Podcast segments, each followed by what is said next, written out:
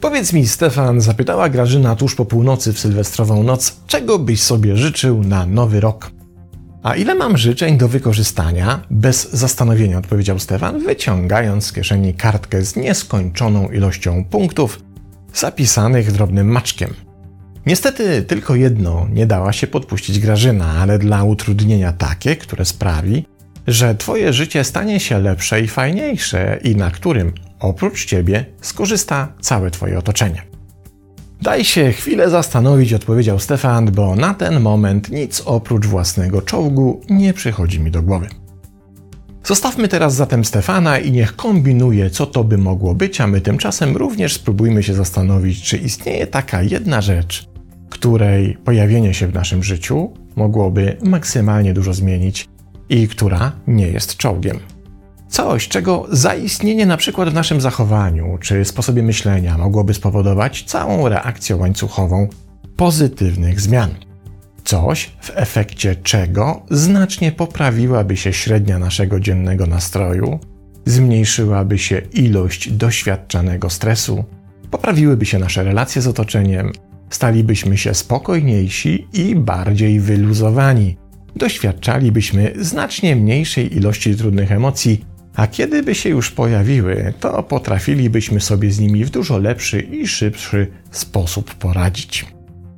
Jedno małe coś, czego zmiana wpłynęłaby na dziesiątki innych zmian, w efekcie których cały system zyskałby nową równowagę, większą sprawczość i łatwiejsze funkcjonowanie. Taka metaforyczna porcja oleju, dzięki której zapieczone zębatki zaczynają się wreszcie właściwie poruszać i system odzyskuje dostęp do najbardziej ekonomicznego trybu, przy którym może osiągać najlepsze obroty przy najmniejszym zużyciu energii. Brzmi trochę jak reklama kolejnego teleshopu z gatunku kup ten mikser, a zmieni on twoje życie, prawda? A może mimo całej bajkowej otoczki istnieje coś takiego i nie jest to żadna piguła czy zioło. Tutaj oddajmy na chwilę głos dość zaskakującej postaci doktorowi Albrechtowi, psychologowi, jednocześnie byłemu policjantowi z San Diego, który prowadzi nas na pewien trop, wskazując zestaw konkretnych naszych zachowań, wskazujących, w jaki sposób większość z nas funkcjonuje, jednocześnie nie zdając sobie sprawy z rzeczywistych konsekwencji tego typu postawy. Zatem zapraszam na mały test, w którym zawarłem wyróżniki behawioralne podawane przez doktora Albrechta oraz moje, którymi całość tego zestawu uzupełniłem na podstawie własnych obserwacji ludzkich zachowań.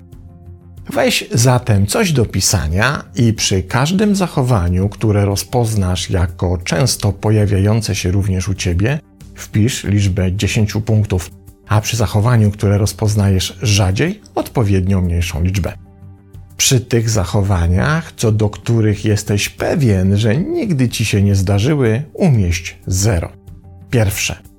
Czy kiedy wchodzisz do windy wraz z innymi osobami, a jedna z tych osób wybiera to samo piętro co ty i naciska w tym celu odpowiedni przycisk, ty mimo to naciskasz przycisk ze swoim piętrem ponownie? Drugie. Czy kontynuujesz rozmowę telefoniczną, mimo że pojawiła się potrzeba zaangażowania rąk w inne zadanie? Na przykład kiedy stoisz w kolejce do kasy w sklepie, za chwilę będziesz obsługiwany, a tu dzwoni telefon. Więc odbierasz i rozmawiasz, starając się pakować zakupione rzeczy jedną ręką i wciąż rozmawiając i trzymając telefon przy uchu, starasz się zapłacić za zakupy gotówką lub kartą? Trzecie. Czy kiedy odwiedzasz jakąś stronę internetową i klikasz w jakiś zadaniowy przycisk, a strona zbyt wolno reaguje, naciskasz ten sam przycisk jeszcze kilka razy? A potem okazuje się, że na przykład umieściłeś w koszyku zakupów więcej przedmiotów niż chciałeś, czy też przeszedłeś o kilka zakładek dalej niż było trzeba i musisz wracać? Czwarte. Czy zdarza ci się zirytować tym, że ktoś porusza się czy wykonuje określone czynności wolniej niż byś oczekiwał? Na przykład ktoś przechodzi wolniej przez przejście dla pieszych, przez które chcesz przejechać, płaci wolniej w kasie, do której w kolejce stoisz, albo w rozmowie przez telefon oddaje się mniej istotnym treściom czy dygresjom, a ty zaczynasz doświadczać poczucia marnowania cennego czasu i w efekcie tego czujesz dyskomfortowe zniecierpliwienie. 5. Czy kiedy na światłach dojeżdżasz do stojących przed tobą samochodów, liczysz na to, że światła zmienią się na zielone, zanim trzeba będzie całkowicie się zatrzymać, więc zamiast zahamować i zatrzymać swój samochód, naciskasz hamulec kilka razy, usiłując wstrzelić się w zmianę światła? Kiedy auto się jeszcze toczy i w końcu hamujesz, zmuszony się zatrzymać, żeby nie przywalić w tył samochodu stojącego przed tobą? 6. Czy kiedy korzystasz z kuchenki mikrofalowej czy dowolnego urządzenia z odmierzaniem czasu, zatrzymujesz odmierzany cykl pracy jeszcze przed zakończeniem tego odmierzania? Na przykład, kiedy podgrzewasz w kuchence mikrofalowej coś ustawione na 3 minuty, a ty otwierasz już drzwiczki na 10 sekund przed końcem odliczania? 7. Czy przerywasz ludziom, którzy do ciebie coś mówią, kiedy zorientujesz się, że już wiesz, co chcą powiedzieć, więc uznajesz, że nie ma co czekać na coś, co i tak niczego nie zmieni? 8. Czy kiedy prowadzisz samochód i dojeżdżasz do świateł, a istnieje jeszcze możliwość wyprzedzenia samochodu przed tobą, to korzystasz z tej możliwości, mimo iż za chwilę i tak trzeba będzie się zatrzymać przed światłami? 9. Czy kiedy jedziesz pociągiem i dojeżdżasz już do docelowej stacji, ubierasz się, zabierasz bagaże i przechodzisz pobliżej wyjścia, by ostatnie kilka minut podróży stać już w gotowości do opuszczenia pociągu? 10. Czy rutynowo przeglądasz telefon, a w nim portale społecznościowe, wiadomości czy inne treści, kiedy pojawia się dowolne, nawet krótkie opóźnienie, np. w kolejce, czy w oczekiwaniu na wizytę u lekarza, czy w sytuacji, w której idziesz z kimś do kina i towarzysząca ci osoba jeszcze przed seansem chce skorzystać z toalety, więc na chwilę zostajesz sam? Teraz sumuj proszę ilość uzyskanych w powyższym teście punktów i obok wyniku zapisz symbol procenta. Ta ilość procent, na którą właśnie patrzysz, wskazuje, oczywiście w dość znacznym przybliżeniu, na ile dałeś się samemu sobie czy samej sobie uwięzić w pułapce, która nazywa się poczuciem straconego czasu. To właśnie w jej efekcie nasze życie zaczyna być dużo bardziej stresujące niż powinno i to również na skutek wielu tego typu zachowań. Nasze relacje z innymi, zarówno bliskimi, jak i nieznajomymi, przestają być odpowiednio miłe, jak i satysfakcjonujące.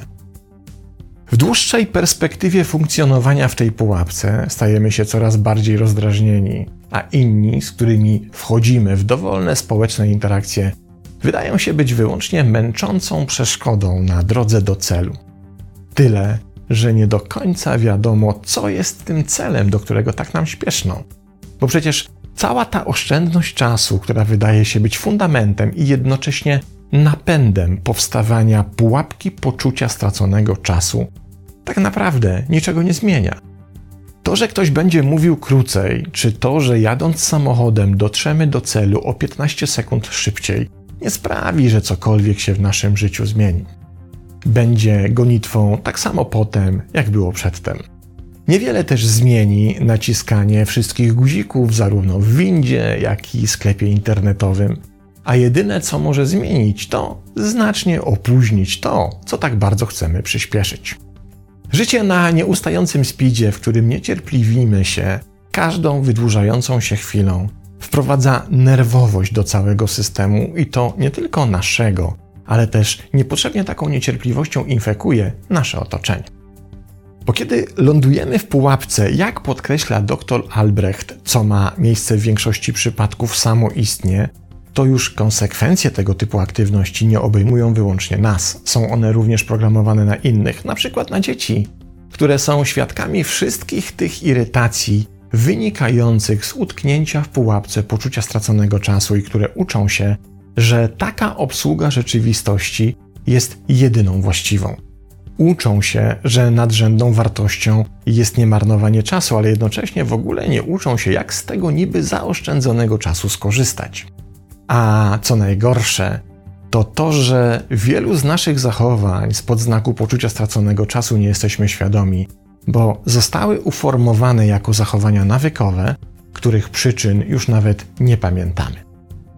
Co zatem zrobić, by uciec z tej pułapki? W jaki sposób możemy znaleźć wyjście z tego koszmarnego escape roomu? Możemy tu skorzystać z jednego z narzędzi modelu transpersonalnego. Po pierwsze, zacznij od listy konkretnych sytuacji, w których wpadasz w pułapkę poczucia straconego czasu. Ale już nie tak ogólnych jak te, które wymieniłem w teście. Tym razem zapisz te sytuacje, które dotyczą Ciebie, konkretnych relacji, konkretnych zachowań w Twoim życiu i funkcjonowaniu. Kiedy już stworzysz listę, umieść ją w takim miejscu, by codziennie rano nie dało się rozpocząć dnia bez jej zauważenia. Następnie po przebudzeniu przeczytaj jednokrotnie tę listę, by Twój mózg zarejestrował, że oto tego dnia ma za zadanie wyłapywać te wszystkie sytuacje i uwrażliwić na nie swoją uważność. Następnie ruszaj w dzień. A kiedy wychwycisz jakąkolwiek sytuację, w której wylądowałeś w pułapce poczucia straconego czasu, powiedz sobie w głowie zdanie klucz. Tutaj możesz stworzyć dowolne zdanie, na przykład jestem w pułapce, albo jak się człowiek śpieszy, to się diabeł cieszy, albo pośpiech jest dobry jedynie przy łapaniu pcheł i tak dalej. Brzmienie zdania i jego forma nie mają znaczenia, bo chodzi tu jedynie o to, by mózg otrzymał umówiony sygnał, do którego będzie mógł podpiąć uważność. Rodzaj ratunkowego koła, które zatrzymuje pośpiech i tym samym wyciąga nas z pułapki. Według teorii deformowania nawyków już po 21 dniach konsekwentnej i sumiennej pracy nad sobą pojawią się pierwsze zauważalne efekty zmiany. To właśnie ta jedna mała rzecz, której zmiana może przynieść tak wiele i która w swoim efekcie może być o wiele cenniejsza niż wszystkie pozostałe rzeczy z listy noworocznych życzeń. Pozdrawiam!